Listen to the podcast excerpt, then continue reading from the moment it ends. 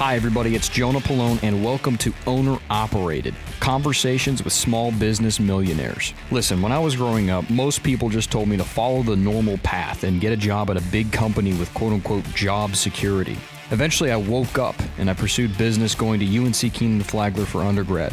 It was a great experience, but almost everything I was taught in the business school centered around big business and startups. During college, I was fortunate enough to land a position where I get to be around small business owners every day. I get an inside look at how they make tough decisions. With owner operated, I want to let you in behind the curtain. Listen, my entire life I've heard people give business owners a bad rap. Since I've gotten involved in helping business owners sell their companies at Midstreet, I've learned that most often the opposite is true. I'm on a mission to get the word out that small business ownership is a good thing. But don't get it twisted. I'm going to share the good, the bad, and the ugly. A lot of emotions, a lot of hard work, and just what makes these businesses so special the people behind them. Join me on my journey into the world of small business ownership. And if you enjoyed the podcast, be sure to leave us a rating on iTunes and subscribe to the show on whatever platform you like. Today I sat down with Scott Maitland, founder and owner of Top of the Hill Restaurant and Brewery. Scott's also an adjunct professor of entrepreneurship at UNC Chapel Hill, my alma mater. So this is a very special episode for me. I've been to Topo, which is the nickname we call it in Chapel Hill, many, many times with friends. It's a legendary restaurant in Chapel Hill, and being able to talk with Scott about entrepreneurship, um, the restaurant, business ownership, principles he follows to lead and manage a successful restaurant and brewery in general, and another topic I've been meaning to ask him about for a while now, we cover in this episode this concept of unicorn entrepreneurship versus the old school style of entrepreneurship. You know, this is something I'm super interested in because I went to a, a university and, and many colleges throughout the states right now are, are, pushing this narrative of startup culture and teaching students how to raise money and, and do VC funds. And while Scott did raise money for his venture, he runs an old school style of business and he encourages others to do so. So, this is something I'm passionate about personally. We think small business is underappreciated. And so, I really wanted to highlight that on this episode. I think we did a good job of that. So, thanks so much for listening and enjoy. All right, Scott, thanks so much for being on the show with me today. I really appreciate you being here. Hey, it's a pleasure. All righty. So, uh, tell first of all, tell the audience, you know, who you are and just give a bit of background on your story. Sure. My name's Scott Maitland. Uh, I'm originally from uh, Whittier, California, which is East Los Angeles, and went to West Point for undergraduate. Was in the Army, served in the first Gulf War, got out of the Army with the firm conviction never to let somebody stupider than me be in charge of me again. Got the advice if I was serious about being a small business person, go to law school was lucky enough to end up here at, in uh, at Carolina Law, um, uh, and uh, in my second year of law school, came up with the idea for Top of the Hill Restaurant and Brewery, and uh, was able to get it opened in 1996. And we are the fifth oldest brew pub in the state of North Carolina. Wow. Okay, that's clearly the elevator pitch. so, so tell me some more about your story. I mean, when you were growing up as a kid, um, was your family in the military? No, no, not at all. No, my dad was a um, a repo man for um, United California Bank, and my mom managed some uh, sales stuff for McKesson Chemical. Got it. And so, what what drove you to, to join the military, go to West Point? Honestly, to get the heck out of, uh, uh, you know, Southern California. And and in a sense, Southern California is a great place to live if you got a lot of money. Not necessarily the greatest place to live if you don't. And uh, my prospects were were somewhat limited, and to have the and, and truly, this is one of the great mysteries of my life. But the opportunity to go to West Point was not proactively secured by me. It fell into my lap, and I just am glad I had the wisdom to take that opportunity and run with it. And uh, obviously, put my life on an entirely different trajectory. Yeah, yeah, very interesting. And so tell the people about um, Top of the Hill and, and kind of what, obviously, if you're from Chapel Hill or if you've been to Kenan Flagler or UNC, you understand what it is. But for the person who's outside listening in, you know, what is Top of the Hill? Right. So um, going back to this idea of the scholarship I got for from the law school, uh, it was interesting because I had been um, um, 80% of law students go to law school directly out of undergrad. And I didn't fit that category. I had obviously been in the Army, been in a war, and then I actually was Ross Perot's campaign manager for the state of Florida in the 92 election. So I had a bunch of experiences, even though I, I was only four or five years older than most of my classmates. Um, but I show up in law school and I, I, had the scholarship and it was fantastic. And one of the great things about the scholarship was that I um, got a position with the dean as part of the scholarship. And so I spent a lot of time with um, the, the faculty and the staff because of that position.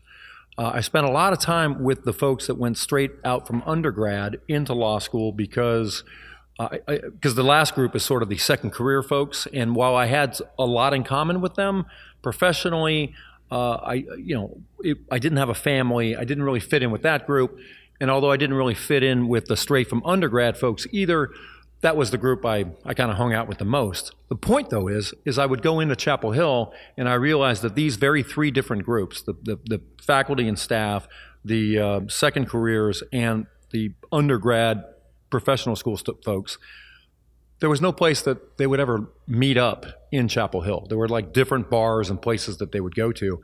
And that really kind of drove my recognition that – that Chapel Hill needed a place where people from all facets could come together and actually see each other. And and about that same time, uh, they were building the building that's 10 yards off of campus at, at the corner of Main and Main, which in Chapel Hill is Franklin Street in Columbia. And they announced they were going to put a TGI Fridays there.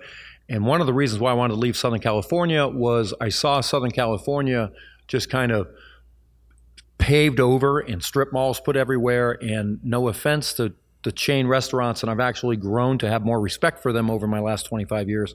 But I didn't want to see a chain restaurant dominate downtown Chapel Hill. And so, despite having no money, no experience, um, I geared my third year of law school around it and was able to raise the money and make it happen. Now, uh, you know, one question I have for you you go to law school, it's obviously not a cheap path to take, you know, going through all that education. At the end of that, you decide to open Topo. Was part of you like, gosh, I just spent all this money on this education to study and, and be able to practice law, and now I'm opening up a restaurant and, and distillery. Like, well, two things. First of all, I went to law school to be a small business person. Now, clearly, I thought that perhaps opening a law firm would be one of the businesses that I would create. But secondly, yeah, I had a full scholarship, and so, uh, you know, honestly, I came from a, uh, um, you know, I came from a background, it still amazes me. I, I didn't pay a dime to get all the way through law school. I mean, I got a full scholarship to go to West Point, obviously, and then at, at law school, I got a full scholarship as well. I will tell you that the person that gave me my scholarship in law school uh, was not too particularly thrilled to find out that I was starting pursuing uh, a different path. Yeah, yeah. and um, uh, that was Chancellor Taylor, former chancellor of the university, and uh, uh, he called me in when he found out what I was doing, and he literally uh, closed the door and and I had never had a meeting with him before and he said what why in the hell did I waste the scholarship on you? And uh, to be fair to him though a couple years later he came to lunch with uh, Ken Broun former mayor and my small section professor in law school and Dick Baddour who was the athletic director and uh, I had lunch with the three of those gentlemen, and Chancellor Taylor said, "You know, you did well." So, so anyways, um, years at, years later, you got your redemption. Yeah, but I think that the freedom of having that full scholarship is what allowed me the opportunity to to do it. That that uh, you know, I had the opportunity to go to Yale, and thought that I would originally do that. And my godfather um, is the guy that gave me the advice. Said, you know, um, you go to Yale yes, you can get any job in the world, but you're going to have a debt and it's going to limit you to what jobs you can actually take. If you go to Carolina, yeah, it's the 20th law school in the country instead of number one, but you'll have no debt. So you'll be able to do anything you want to do. And it was the best advice I ever got. So, wow.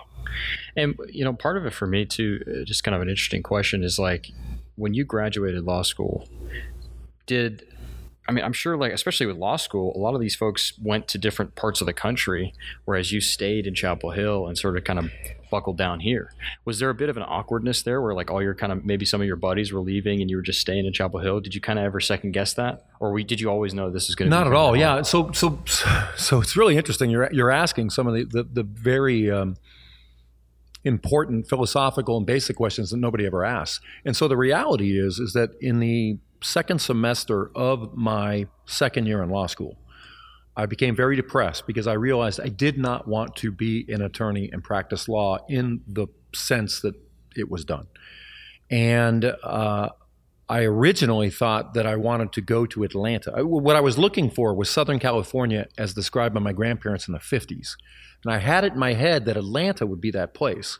And so, unfortunately, I figured out by that time, by by you know early '94, I realized that Atlanta, 1994, was just like Southern California in the late '70s, and I didn't want anything to do with it. And so I was very depressed, didn't know where I wanted to, to live, and didn't know what I wanted to do. And I decided that I was going to decide on where I wanted to live first. And literally that year, that you know, three or four weeks later, Inc. magazine, is it Inc. or Money? Money magazine came out with the Triangle as being the number one place to live in America. And I said, you know what? Why? I love it here. Why would I move? And so I made the decision to stay here in Chapel Hill and then said, I'll figure out what I'm going to do. And then came the idea of top of the hill and all that stuff. So, so no, and it was never awkward. Uh, living in Chapel Hill is freaking awesome, and and you know the only feedback I ever get is, "Damn, I wish I'd done the same thing." So it's great. Yeah. so, uh, just to kind of further this up too, for people listening, Top of the Hill is a restaurant. It's a bar. It's a distillery.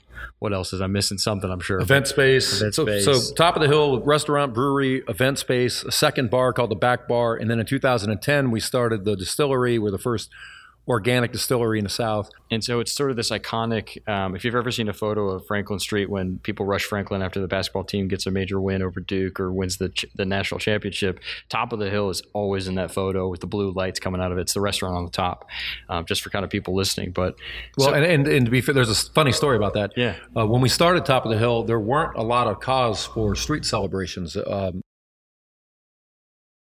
because basketball was going through it was the end of the Dean Smith era and whatever. So we didn't have any cause for celebrations. But I want to say it was 98. And, and I'm going to have to go look back and make sure, you know, but I think it was 98. Um, I know it was either 97 or 98, but I think it was 98 that we beat Duke. And there was this huge party. And everybody congregated underneath top of the hill, like the pictures that you're talking about now. But I remember an old cop standing there on the balcony with me, and he said, You know, you should be complimented. And I said, Why is that? He goes, Well, it used to be people would gather down the street, down by what's now CVS, like the Carolina Coffee Shop. He goes, You have moved the entire center of the street party. And I, I truly look at that and I say, that's I know this sounds goofy, but I, I look at that as one of my greatest accomplishments ever. That's awesome. I yeah. had no idea. Yeah, either did I. That's yeah. crazy. Yeah, we when we won it um, my freshman year, uh, 2017. Uh-huh. That was it, it, was the craziest experience ever. If you've never been to Chapel Hill to experience that, you have to you have to try it out sometime. Although I guess you know you got to be a student really. That's right. but um, very cool. So so just getting back to kind of the theme of this podcast, right? This is called owner operated, and what it really is is for folks who are looking into small business as a career, as a path, kind of curious about it. Small business owners looking from you know to learn from other small business owners. Um, so we're going to get into the lessons, but just to kind of start off with your you know some of the stories about you getting into the business. I think it's so fascinating. You started Topo when you were in law school, right? Yes. Walk me through balancing those two behemoths, right? Sure. Well, first of all, we talk about balance in life all the time, um, but I take the position that life doesn't reward balance monetarily, right?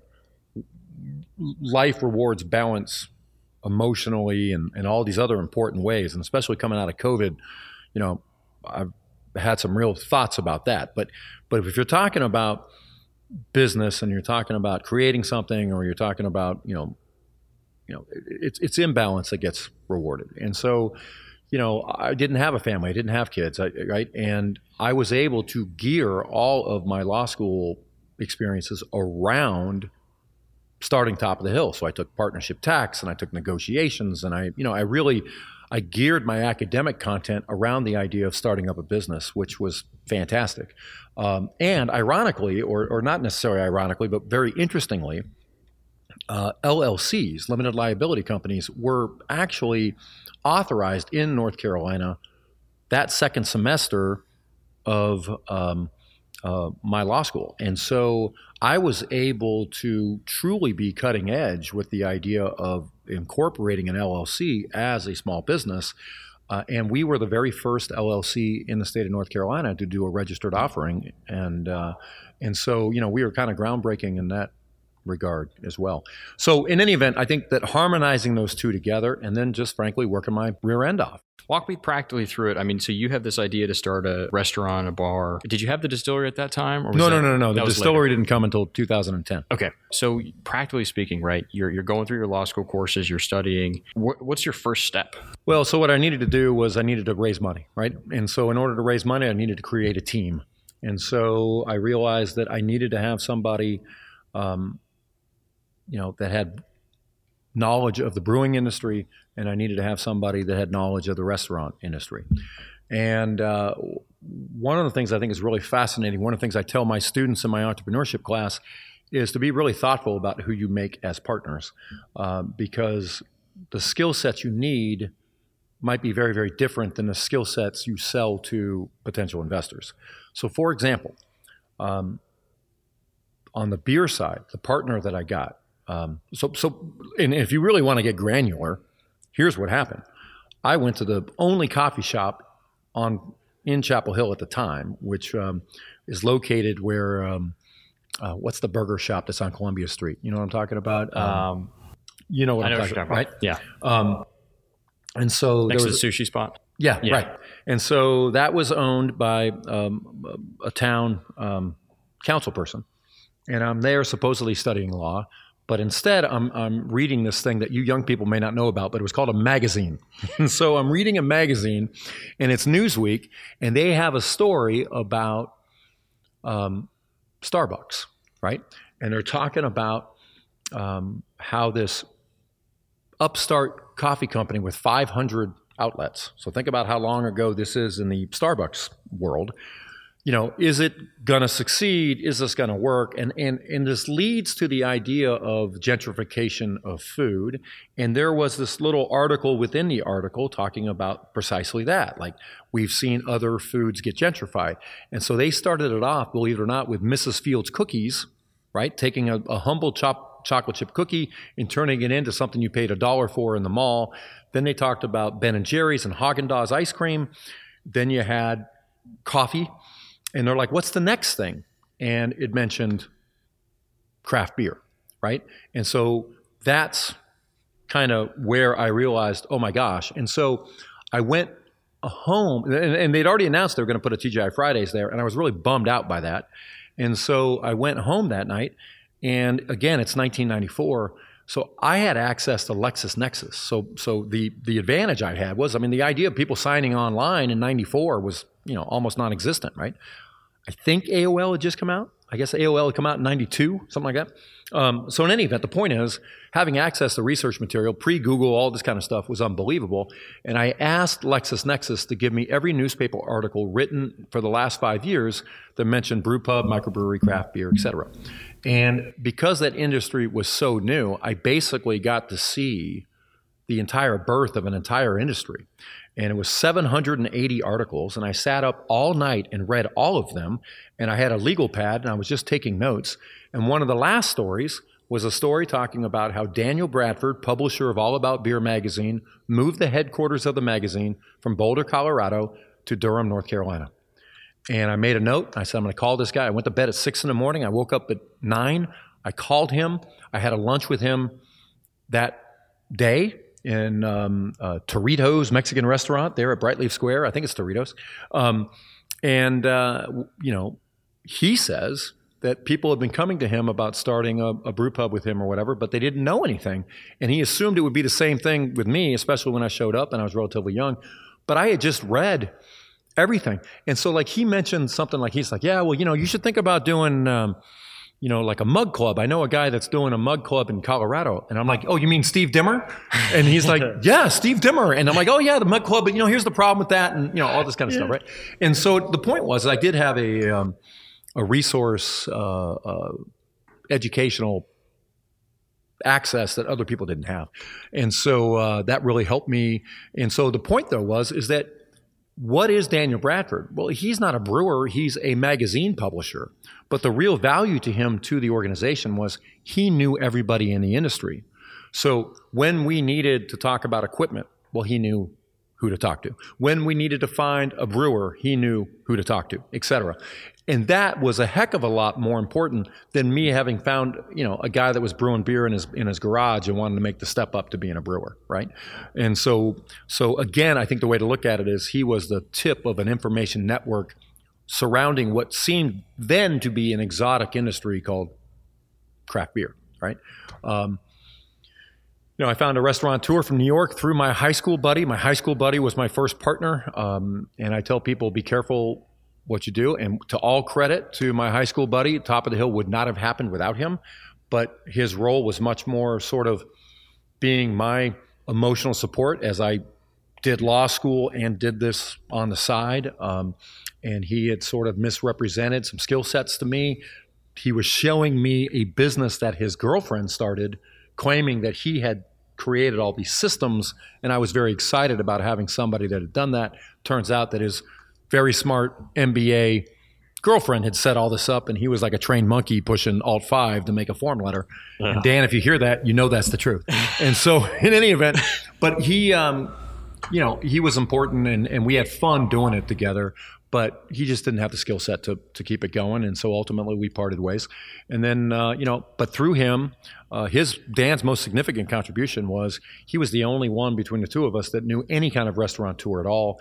And so we were able to get a restaurateur from New York that came down and, and was part of our uh, uh project as well. And so that really kind of helped it. And then obviously once you have that team, you know, you then start raising money and uh, and having a team kind of helped me do that. So um, I ended up talk, making my pitch 384 times.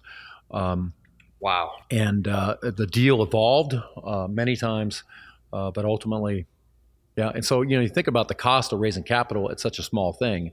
Off air, prior to this, you and I were talking about scale. And, you know, obviously, scale has so many advantages. It's got some disadvantages, as you and I were discussing. But this is definitely one of the advantages, is especially back in 94, raising money, large amounts or small amount, had hard fixed costs that you couldn't escape. So, you know, raising $100 million was basically the same cost of raising 1.2 million, right? And so, you know, that was an expensive, hard time. And I survived by, you know, working for $6 an hour, um, you know, filing paperwork. And uh, I ran a fundraiser and, and uh, we did a haunted house and you could pay five bucks or you could pay two bucks for two cans of food. And the food shelter rejected the food because it had gotten the labels had gotten scratched or whatever. So I ate canned food that the food shelter rejected. you know, I mean, all of that. So it's there was some lean times, but uh, I look back at it and frankly, those are some of my favorite times. That's yeah, and those stories are exactly what we're looking for because it's it's stuff like that that I think the average person really doesn't understand what it takes to get to where you are today. Right, they, right now they see, and I it's just a common theme in this podcast. People see you as you are right now. That's they right. see, they see Topo, and what year are you right now? How how many years? Twenty four years. Twenty four years. Well, so and for me, I've been working on it twenty six years. Twenty six right? years. So it's twenty. You're twenty six. Oh, actually, twenty seven years now. Jeez, I'm getting old, man. right.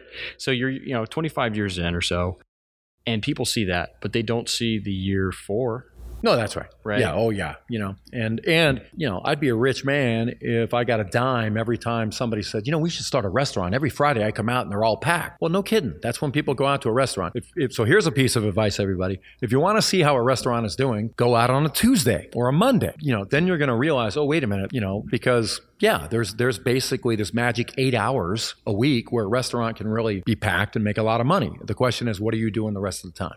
Right?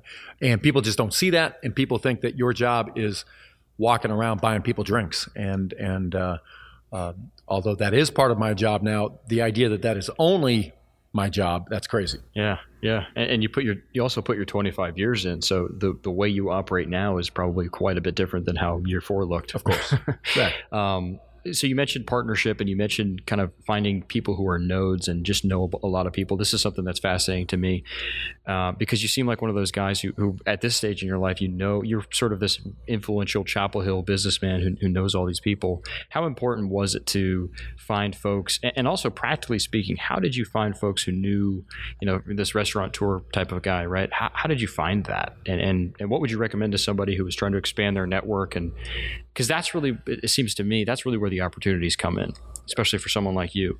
Who might not be extremely analytical might not be like the presenter or whatever. You're somewhere in the middle of this continuum but you, you leverage the advice and skills of other people right as, as a business owner. Yeah i mean i think that that and i don't think i've ever said this before to anybody but being very frank i'm lucky i, I am able to play a lot of different roles in that regard and and the, the law school background the leadership opportunities in the army you know, these things um, I think prepared me for um, the number one thing you have to do when you're starting a business, which is sell. And people think that you know, oh, that means you got to sell your roofing tile or your hamburger or whatever it is. What you need to sell is the vision and what it is that you're creating. And so, the ability to paint that picture, tell that story, sell that story is, and and and sell it in a credible way. That's the key. So I think that a lot of the challenges I had in the beginning was people didn't believe. And, and I hope this isn't a weird back bay of what you want to talk about, but one of the things I really realized was as I was raising money, um, I networked through the West Point community, and I also networked through the Chapel Hill community, right? And what I realized the difference was was in the West Point community, you know, we take an honor, we have an honor code, don't lie, cheat, or steal. And, and, and obviously, uh, there was a, if you don't know, there was a cheating scandal this past year. And people make a big deal as if, if West Point is somehow failing. I would say, well, no, that's the key. They figured out there was a cheating scandal and we are taking corrective steps. That doesn't happen in other institutions. The idea of cheating just is like, oh, well, right? And so the point is, is that if you're a graduate, we, we take that very, very importantly. And, and so what I noticed was, was that the West Point alumni, when I made a pitch to them, you know, go up, make the pitch, I got an answer within 24 hours. Yes or no. It wasn't always yes. By, I mean, I think only one third was yes, but yes or no, I got an answer within 24 hours. Whereas if I made a pitch to non West Point community members, uh, it would require six, seven meetings. And I finally realized oh, the issue here is trust.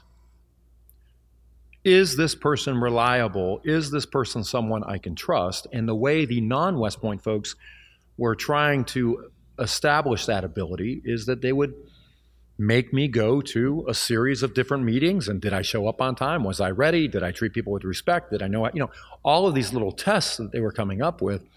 And so um, I think that that's a fascinating thing, and it really informed how I raised the money because then I realized, well, the people are concerned about the idea of burn rate, right? So you've got this, and especially in the 90s, you had companies that were starting up and they were burning money through faster than they were raising it, right? And so I realized that, and what I did was I created a trust account. And I said, look, your, your money, when you give it to me, will go into the trust account administered by the banker who's giving me my SBA loan right? And I will only have access to that money when I've raised enough money to qualify for the SBA loan. And so suddenly, then the idea that you know I'm going to be the last 10 or the last 20 or whatever that kind of goes away because people aren't concerned about you doing this. And it and it really hit on the head the unstated objection, which was, how can I trust you? right? And so that's the thing that I would say to you is that first of all, no one's ever going to say I don't trust you. But you need to realize that's an issue. And so all of your life needs to be lived in a way that people are going to feel that way. But you can set up the mechanism for your fundraising in a way that there are guardrails so you can show them, look, I'm, I'm only going to have access to this unless I meet my other goals, right? So I think that that's a big thing. And I think that that's, you know, how I was able to do it. But as it was, it still took a lot of time and a lot of effort to actually raise that money. With respect to the idea of networking, I think people get the wrong idea about networking. They think that the fact that you met somebody and said hello is enough. And no, at least in my experience, you know, you need to interact with them in an authentic way. And you, what you need to be thinking about is you need to be thinking about building relationships, you know, irrespective of whatever business goal that you're doing.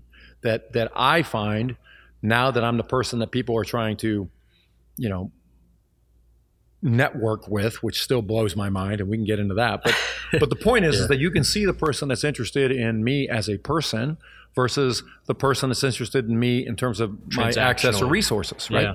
And and I think that there's a, a big difference there. And so I think that that authenticity and and and and being even authentic, saying, well, you know, I, you know, it's all it's it's okay to be authentic and say this is what I want to achieve, and I was hoping you and I could have a conversation because I think you could help me do this. But the idea that like, oh, I met this guy, and that's enough to carry the day. No, that's not that's not what it takes. And and so, uh, you know, volunteering uh, taking leadership positions, establishing a track record of of leadership no matter what's going on, and and that's as an aside, I get a lot of veterans coming to me and saying, you know, I'm a veteran and you know, getting out, I'm transitioning out of the service, and I don't have the skill set necessary to be a business person.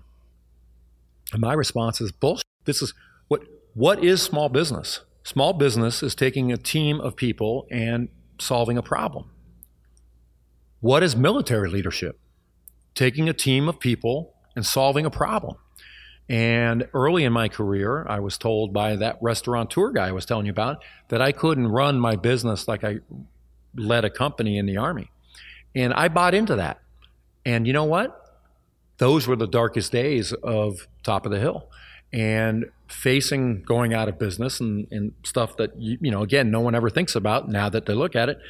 I said to myself, you know, I'm going to run this the way um, I would run a company in the Army. And the first thing I said was, you don't lie, cheat, or steal. We don't tolerate those who do. And I fired people on the spot when I found out that they had been lying or cheating, taking tips, doing whatever. Got rid of those people. And the result of that was the other people realized, hey, this is great that, you know, uh, I'm, I'm working in an organization where that's not going to be tolerated. Absolutely. And, and one thing, too, that I was just kind of thinking of as you were talking about all this.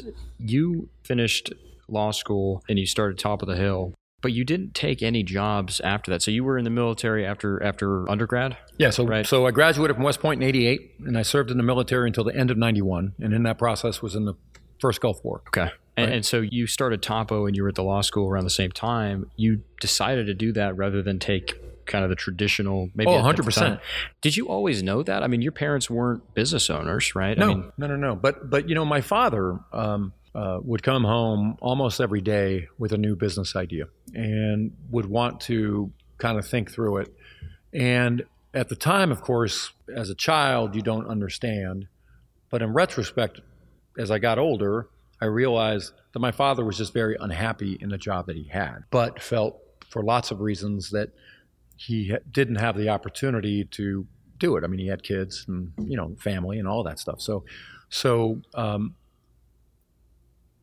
my father then got let go at 19 years and eight months.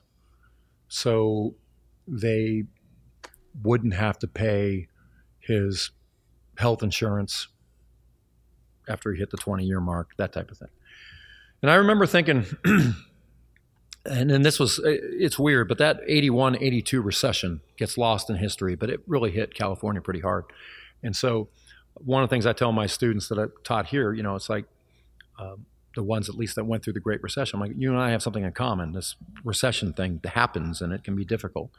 Um, and, but anyways, it really, at that time, I think large corporations were sort of how, you know, you, you graduated, then you went to work for a large corporation, and and and I think that that was the beginning of the fraying of that promise, um, and whether that was right or wrong, I, whatever. But uh, I saw my father get kind of screwed, and I realized that I didn't want to have that happen to me. That that win or lose, I wanted to be able to live or die by my decisions not somebody else. And so I think there was always this independent streak in me in that regard. Uh, plus, I want to get the hell out of my own house. Um, you know, my my father and I didn't get along well, and so I think that there was a uh, an independent street there. And so, you know, I think that that concept of of you know what, what drives you to start your own business. You know, I think the people that say, "Well, I, am going to start my own business, going to make a lot of money," uh, I find that to be a very specious and and and oftentimes uh, reason that that loses its luster very quickly. What I find is people um, wanting to have the independence not having to go through bureaucracy or whatever doesn't make it any easier. And by no means are you the boss because ultimately the boss are the customers that come to the top of the hill, right? Um, so, but that idea though that you get to shape your own reality, you get to shape what's happening. That to me is the driving force. I mean, good, bad, or otherwise, I did it.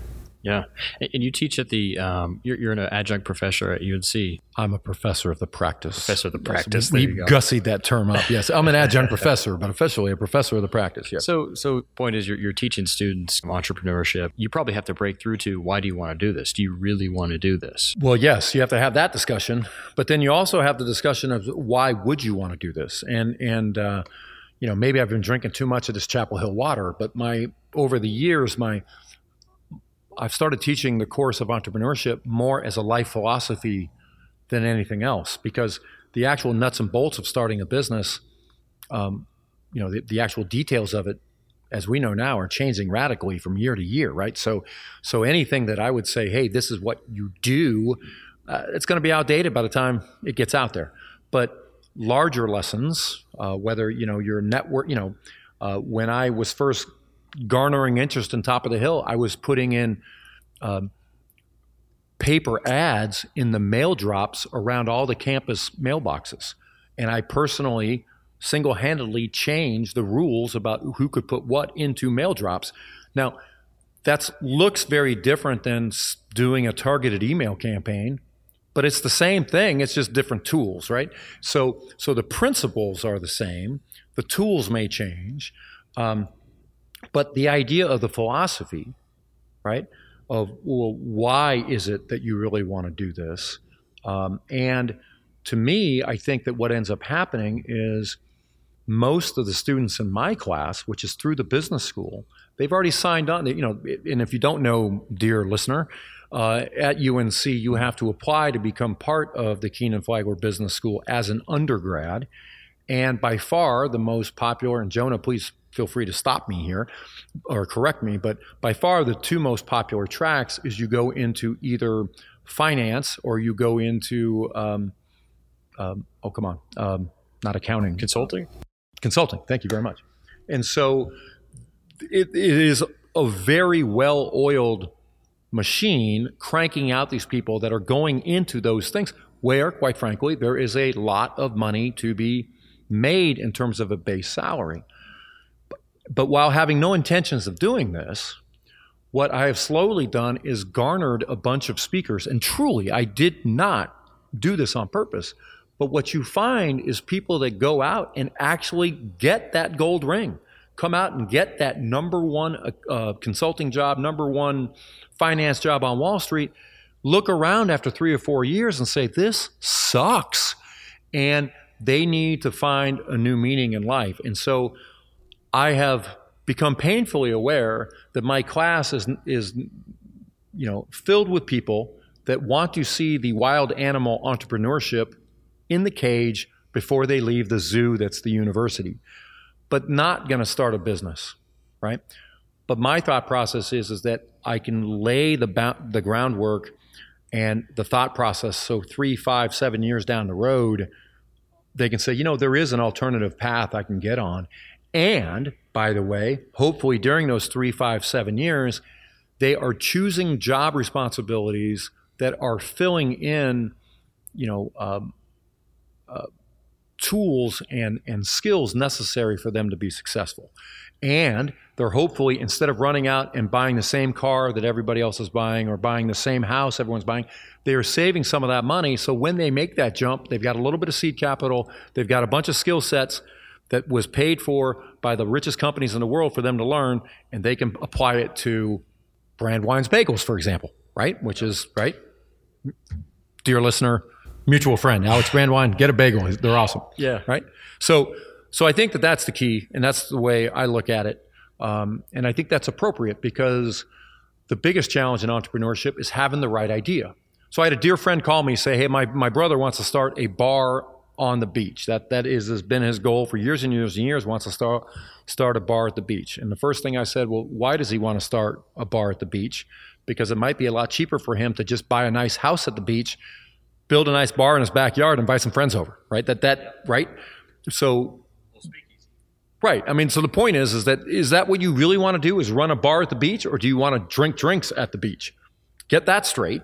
And then if you really do want to, you know, run a bar at the beach, well then it's all about location. It's not like, you know, it's not like there's some book about here's the successful way to open a beach bar. Everything's going to be different. And uh, ultimately, I felt like I wasn't giving him a lot of good advice other than, you know, I think it's about creating community. That that the independent restaurateur bar owner is vanishing. And the thing that we have is uniqueness and quirkiness and the ability to create community that truly is part of our community. Uh, whereas the chain restaurant, chain bar is is creating this faux thing. You know, I think about what a kick-ass place Chipotle must have been in Denver, Colorado, when it was only the one store, right? You know, I don't think that necessarily translates to the Chipotle here on Franklin Street. And you know, every time I feel like I want to get some E. coli, I run on down there and, and go. But but but the point is, is that what made Chipotle so special, I think, got watered down. And and and again, this is my own view of the world, but. Um, I think it's great, and I, I actually have a lot of respect for what these chain restaurants are doing. Maybe not Chipotle, but others. But one of the things we lose is it gets watered down to the lowest common denominator, and I'm not so sure that that's what we want as people. Yeah, uh, one of the things that you just kind of brought up too is just as you're going through this and you're, and you're teaching folks and you're, you're operating top of the hill, when you started the company, and I have to imagine this has to relate to your experience with the law school, you decided to do the partnership route and take on investors, right? And and it's funny because just from speaking about uh, just really quick, the investment banker consultant who makes 100, 150,000, you wouldn't believe at my role in Midstreet, I basically handle the buyer inquiries for businesses that we sell. The number one buyer profile we get, what do you think it is? It's probably that it's consulting that finance guy. 10 years in and yep. realized, listen, this is just not for me. And they're ready to take the leap with family, you know, with their yes. wife, with their kid, even all that they still want to take the leap. So it's just it reinforces your point. You yeah. know, so many of those folks are dying to make a change, and unfortunately, a lot of them don't seem to be cut out for the risk at that stage in their life. So they say they want to do it. They kind of tell you a lot of sweet nothings, and then when it really comes down to writing the check and making the decision, they can't do it because they have so many of these things holding them back. So this is why, like for me, it's so important to get the word out that small business ownership is an option for you if it's your if it's if it's a career path you want to take earlier on in your life. You don't have to wait until you're 10 years older with a whole family set up and you have to you know really think about the risk in a different way. You could be you know sort of a single young guy or gal you know when you're younger in your career and start taking these risks while you can take the risks. That's right. And and and and, and the paradox is it's hard to have the good idea when you're young right so the way out is when you start on this lucrative path, realize, you know what? I may want to take a different path. And so, really pay yourself first so that when you're seven years down the road, you know, and, and again, I mean, this is my personal experience, but as I went and clerked with law firms around the state, it felt very Stepford Wivesy to me right? Oh, well, this is where the, the, this is the neighborhood where the partners live, and this is the neighborhood where the associates live, and this is the cars we drive. I mean, like like yeah. to the point where I thought people were maybe messing with me, right? And uh, uh, I just realized, you know, I that's not me. Although I probably drive the same cars and all that. Stuff. I, I, you know, I'm, I'm, I'm, this is not an indictment of anything other than I just wasn't cut to be that cookie cutter. But the problem with that, the real point I'm making here though is, is that if you go and do this and you buy into the idea that, well, I can't live in an apartment, I got to buy my starter house or whatever, and you know what, my Honda Beater is not good enough, I got to buy the new whatever. Well, you're going to leverage yourself out. And so you're 10 years into it, you're making a lot of money, but you're also leveraged because you're living above your means. So if you stay within your means, pay yourself first, well, then you'll be ready to go financially and frankly attitudinally when it comes time to make that jump because it really is a risk. But that's the other question is, well, what risk is it, right? What risk are you really taking? And when, you know, I've got uh, um, a speaker and a good friend of mine, Will Brawley, who started ScheduleFly, right? And so Will is one of these classic stories. Will actually helped take a company public, okay? And he's like, I'm never going to do that again, right? And they started ScheduleFly. They have five customer, or excuse me, five partners, two employees. Uh, they have never met except for once. Wow. And when they met all together, they met for 20 minutes and they agreed they would never meet again. And they do online scheduling for independent restaurants. And they've had to turn down very lucrative contracts from like California Pizza Kitchen and large things because they know how to do independent restaurants. And once you get the chain restaurants, the needs are different. And he realized that if I start creating a subsidiary for the chain restaurants, then I have to grow and have people, and then I have to, I'm slave to that contract, right? And so I love the the way that he has kept his focus and made it that he's truly in charge. But what he talks about when we talks about risk is he talks about you know the turkey at the farm, right? And so the life of a normal turkey to the turkey seems pretty good. Every day the farmer comes, feeds him some food, and you know he's just getting bigger and fatter, and everything's great. And then one day the turkey's there waiting to get his food, and the guy comes in and chops his head off.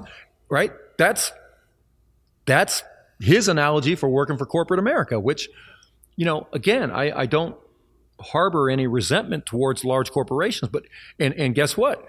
you know, I had to lay off 142 out of 150 people when COVID hit. I mean, it, it, that's the nature of the job. The point is, is that no one's laying me off, right? I mean, here, here's the advantage of this. Uh, there are some some disadvantages, which is you the buck has to stop with you. You have to take responsibility. You are probably going to have people that are very angry at you. You're you know you're going to have to navigate unknown waters and hazards, and you're going to have to do all of that kind of stuff. But you will also, if you have the courage to do so, you can live and die by your own decisions. And um, you know, if you haven't seen it, ever that the um, man in the arena speech by Teddy Roosevelt, right? Which is, you know, the idea that, uh, uh, you know, if I find success, great, but if I lose, at least I don't stand with the people that never knew the thrill of trying, right? And and, and that's the kind of the way I look at it. Yeah, yeah, that's that's awesome, man. It's like uh, kind of unrelated, but, but in jujitsu, it's basically like you have this thing that happens. You learn techniques in class and then afterwards you spar and you like practice the techniques. A common problem for new people to do myself included in this bucket is you try to just win and you don't throw out the new techniques. You, you keep using the old techniques that you learned earlier because you're more comfortable with them but if you never do the new ones and just try it even if it might you know not work out you're never going to learn it. And so it's kind of like an analogous i feel like jiu-jitsu has a lot of relations. I'm sure golf does too. We were talking about yeah we're talking about golf. golf. Well, all these things and, and you know that's one of the things i say why do we do these things? Because we actually actually are learning lessons from him. Who was a, I don't think it was Mike Tyson that said it, but one famous boxer said, you know, all the good plans in a fight get put to rest when you get hit in the face. Yeah. right? yeah. so one thing that's interesting that um, my buddy uh, Jeff Jr. and I talk about all the time because we're kind of planning out the future and thinking about what we want to do long term. This concept of taking on investment. You don't have to take on outside investment. You could, you know, save up cash in whatever field you're doing and and and you know potentially buy a business use an SBA lender and just do it all yourself, or even just all outright start a business yourself. You decided to take on investment and have partners. Walk me through, I guess, just the decision process, but also, you know, at, at, your age right now, are there certain stresses that come along with that that maybe people don't think about? Because you know, you can start with having, and in real estate, I think about it like a syndication or, or whatever, junior junior. Um, uh, a JV sort of a situation, right? Where you have investors and, and you're kind of you you're responsible for the deal and the buck stops with you and they're kind of managing and, and re- you're reporting to them. So just i guess just talk about that. Well yeah. So you know i think the advantage of using a mix of loans and investors is that you're deleveraging right? Now it depends on the deal you make with the investors but but you know the loan money in some ways may be cheaper than the investor money, but that loan money is a monster that needs to be fed every month, right? So if you go all loan, you're going to have less of a uh, runway, maybe, than you would if you bring in partners. So I think the finding the right balance. But clearly, having partners brings up issues, and you know, you need to make sure that you've got good relationships with your partners and a clear understanding of what it is that you're trying to achieve and what the deal is.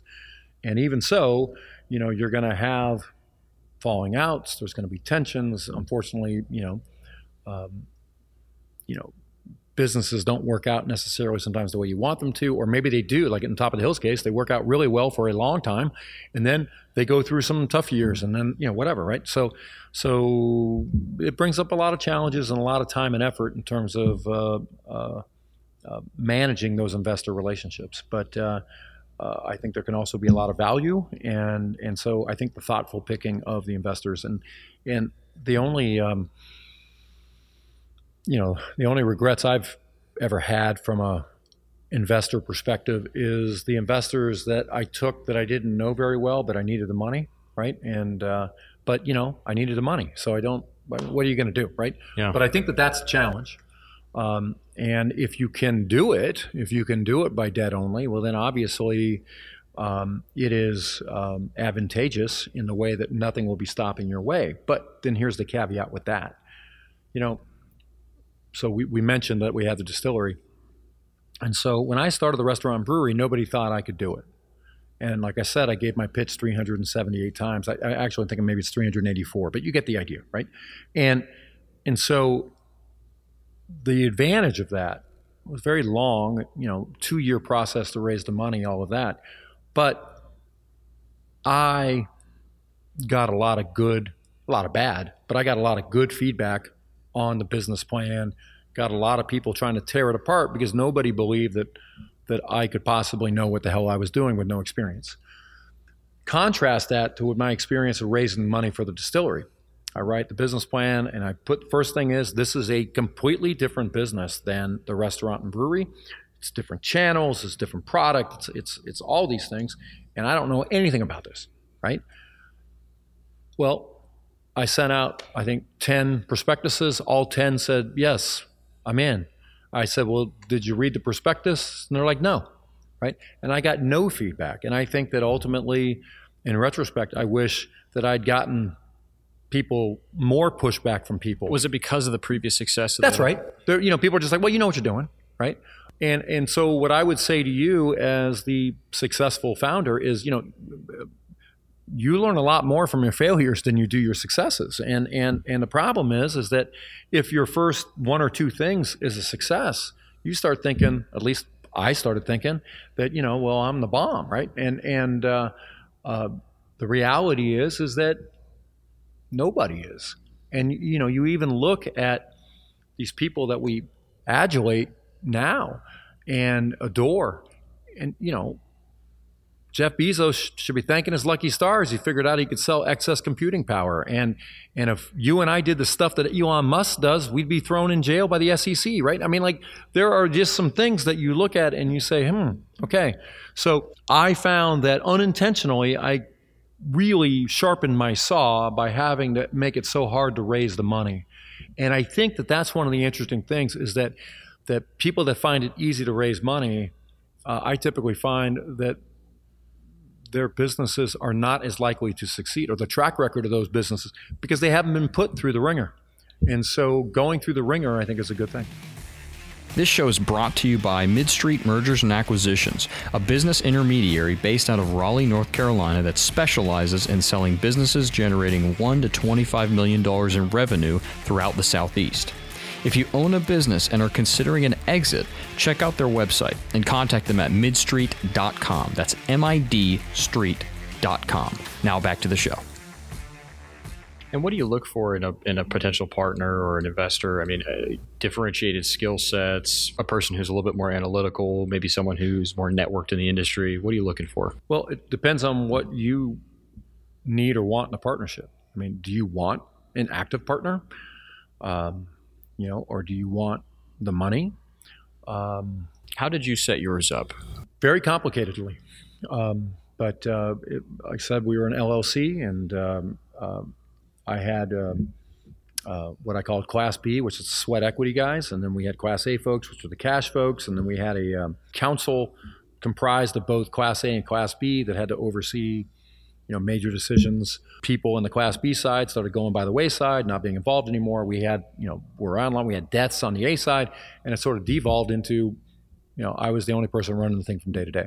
Here's what I've learned: if you are successful, then no one cares right? And they don't want to be involved. Just send me the check, rock and roll. If you are not successful, then it becomes, you know, you start getting folks that are like, hey, what's going on? Um, and and I've had both. And um, um, my advice is be successful.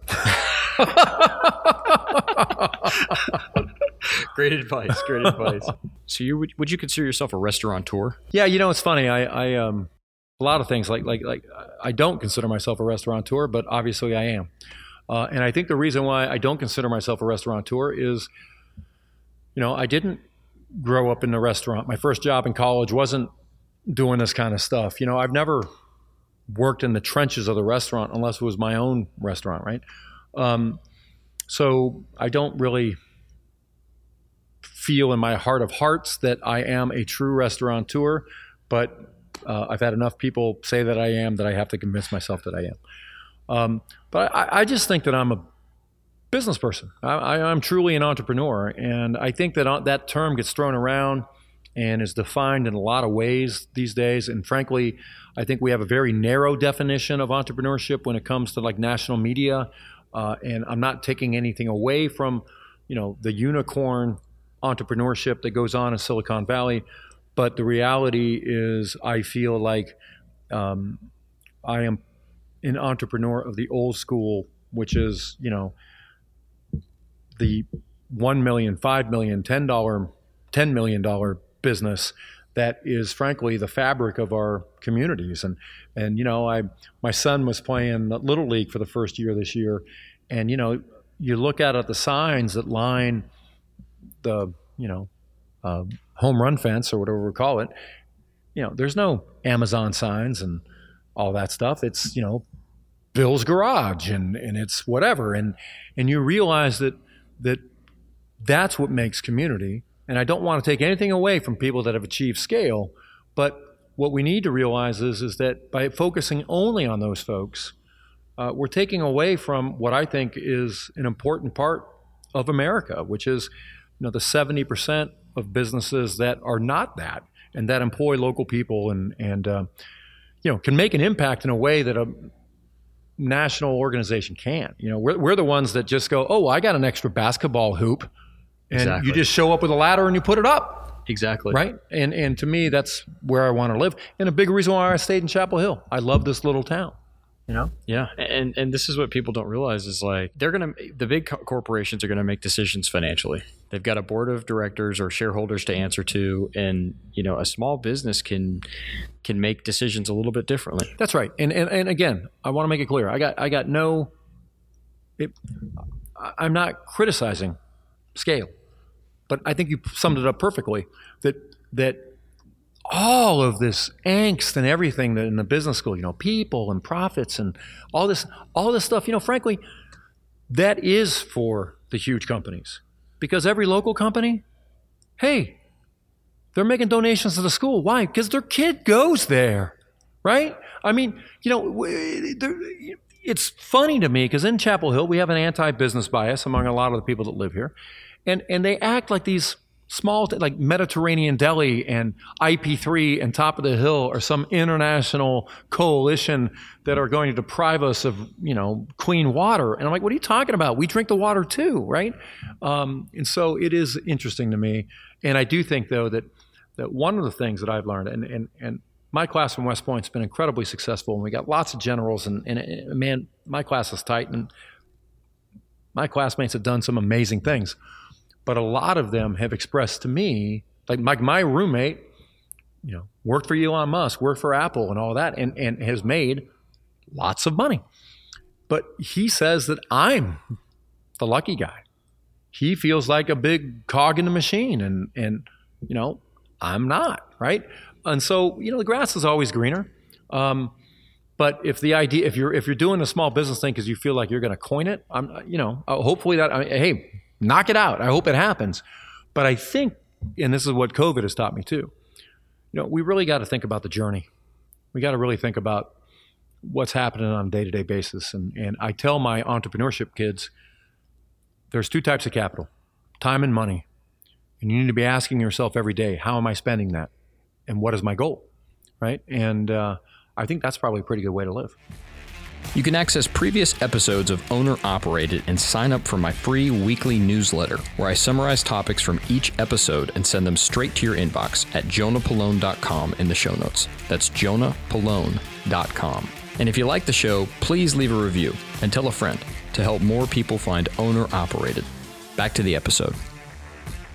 And, and running the business, on a day-to-day basis you know how would you describe your role and how do you create i mean i've been to topo a lot and it's it's a very smooth operation and you're not always in there day to day i don't always see you there right? So how do you manage from a higher level and you must have you know a general manager in place and so how, how did you set all that up and how did you find the right people for the right roles? Well you're exactly right. I'm, one of the great disappointments or or negative aspects of starting the distillery uh, was it took me away from a day-to-day role at the restaurant. Now that's what I signed up for, and that's what I wanted to do. But but what I've come to learn is I miss the sense of camaraderie and community I get when, within my own team by being part of that team, if that makes sense. Um, and uh, you know, but it was set up to allow us to try to go out and create other things. Um, COVID has changed that, and we are in a contracting mode. And I'm excited about the idea of being a little bit more involved where I'm at. But I think there is that difference. I think as an entrepreneur, you've got to always be thinking about working on the business, not in the business. And while there are times where you might have to step in and work in the business, if that's happening a lot, then I think you're doing something that you, you can be be having an issue.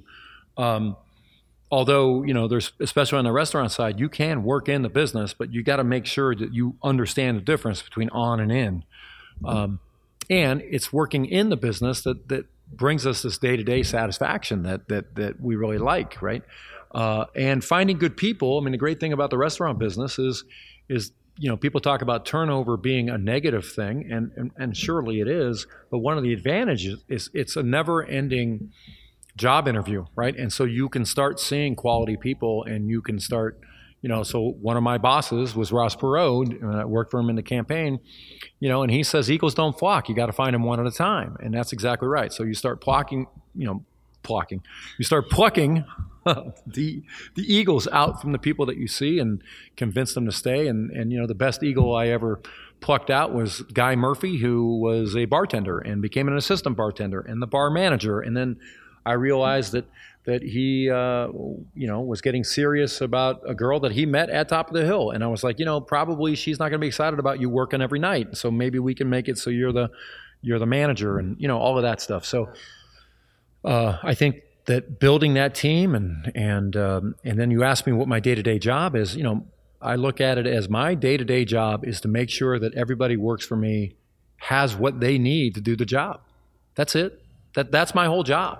Uh, they're they know how to run the restaurant better than I do. I just need to make sure that they get the resources, whether that's people or equipment or you know money or whatever it is they need to make sure that we do it right.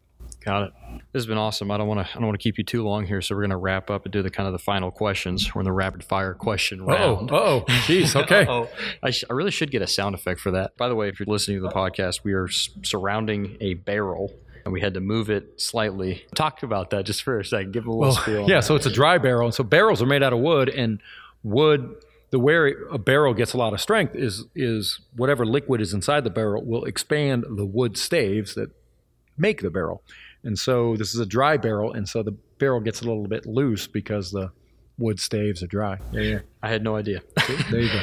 Um, okay, so so first question. Um, any you seem to have a lot of philosophies on life and i feel like we could sit here and talk for four hours and it'd be great but what are some of the philosophies of business that you live by? Are there say, are there sayings that you have? You seem to have some sayings from you know west point or just even to, in the you know topo with the with the honesty integrity thing. What are some of the things you live by on a day-to-day basis?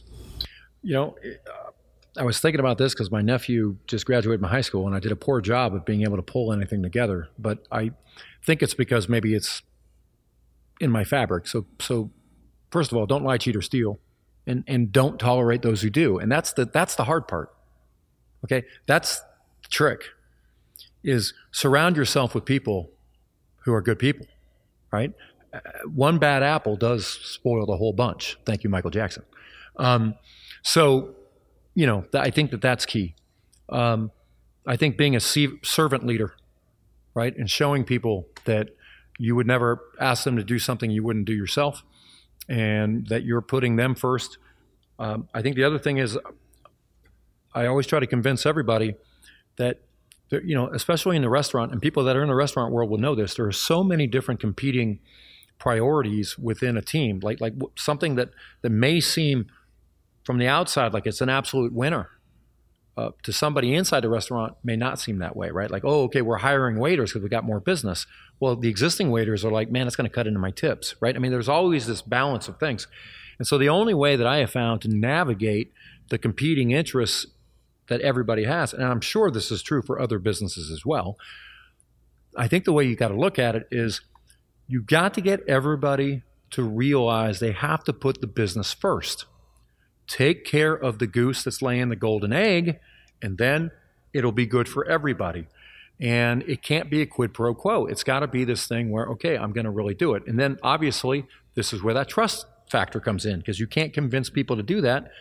You know, I remember, and this is a true story, a guy that ran a restaurant diagonal from top of the hill uh, was running an Italian restaurant. And this was back in the late 90s.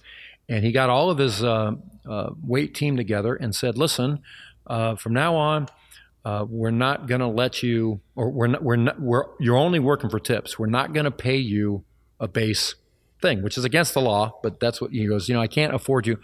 And, and the problem with that was, was he drove up for that meeting in his brand new, um, uh, gosh, I was in the army. I can't remember Humvee. So, see, so he drove up in a brand new one hundred thousand dollar car and told the people, "Hey, I can't pay you the two thirteen an hour work as right? That kind of disconnect doesn't work, right?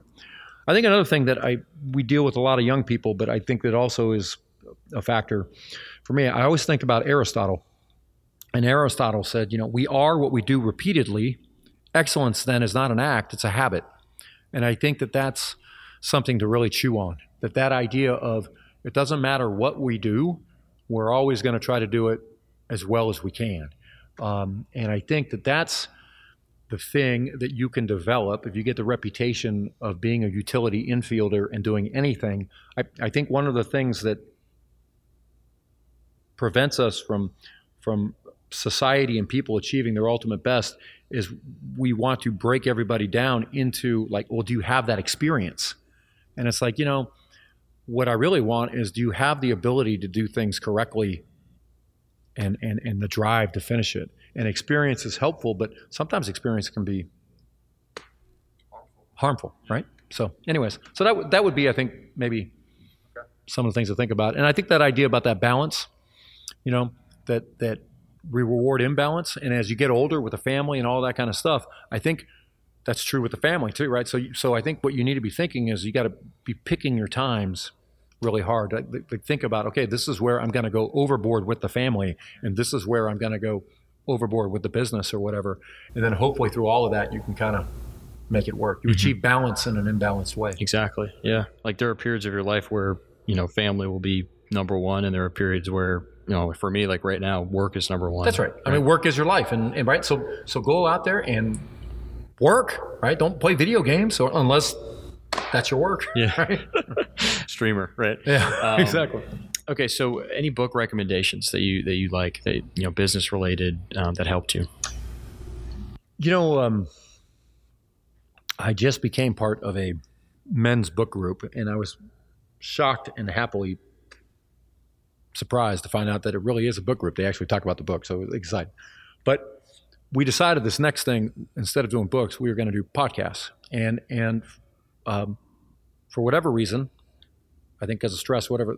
I, I've been reading a lot of just, you know, fluff, just like crime novels and stuff like that for the last two years or so because of stress, I think. But I've been listening to a lot of podcasts. And one of the podcasts I've been listening to is called The Happiness Lab.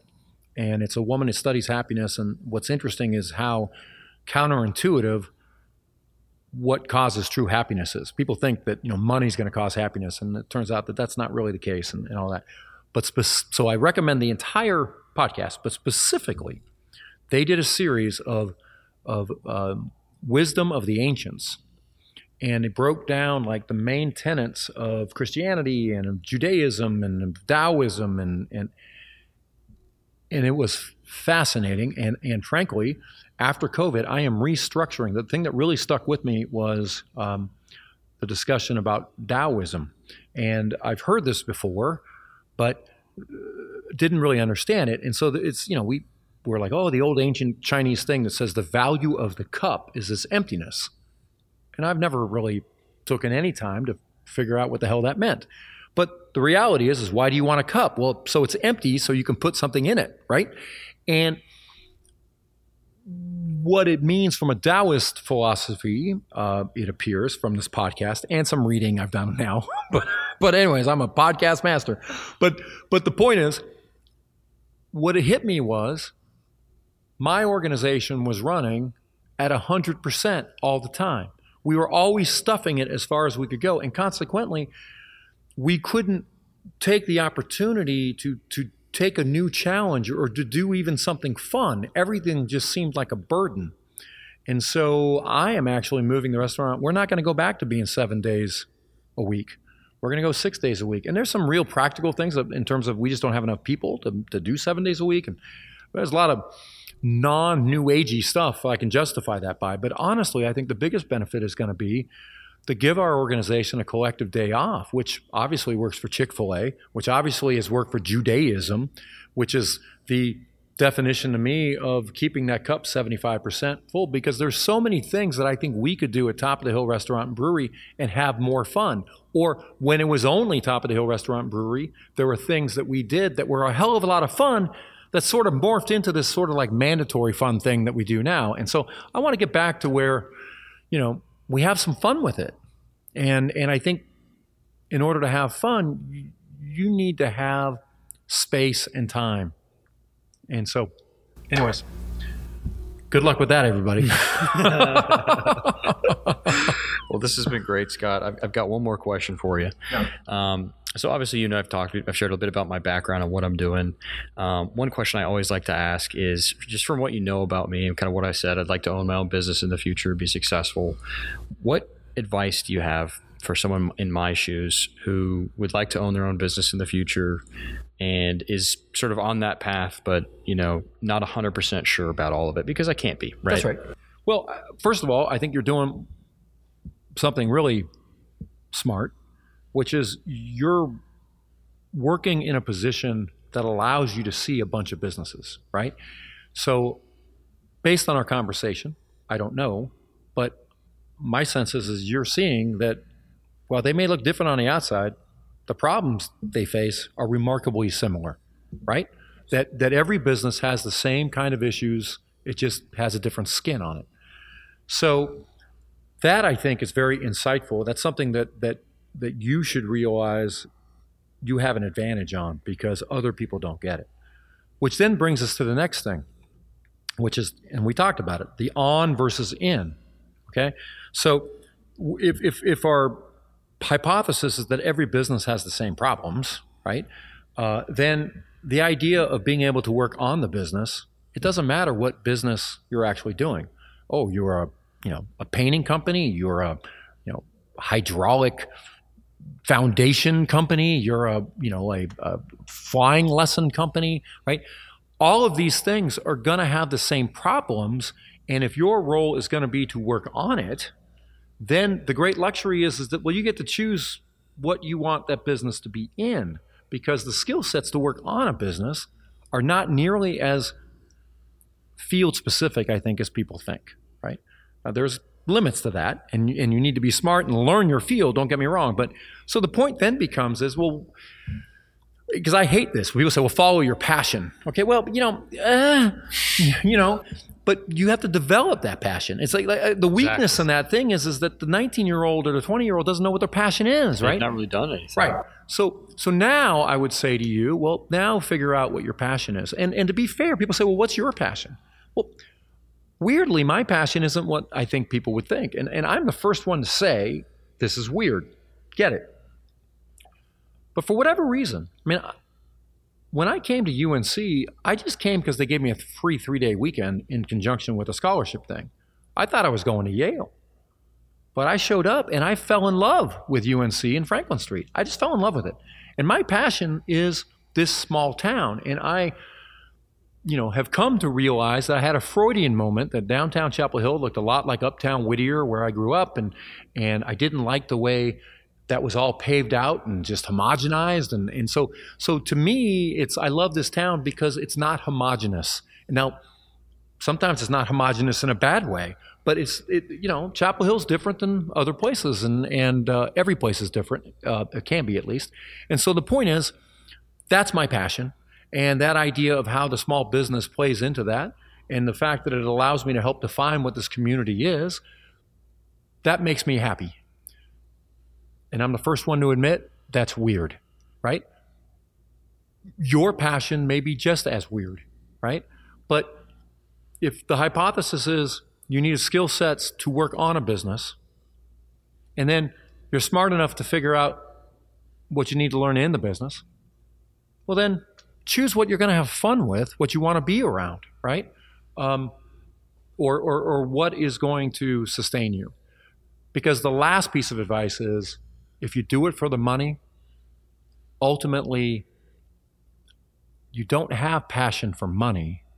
You have passion for what money can bring you. And consequently, money is not enough to sustain the business, if that makes sense. I don't know if that's clear, right? But but if you only want money, then I'm assuming that means you want a boat and you want a this and you want a that. Well, so they can pay you as much money if you don't have the time to run the boat or whatever. Then what's the joy in that, right?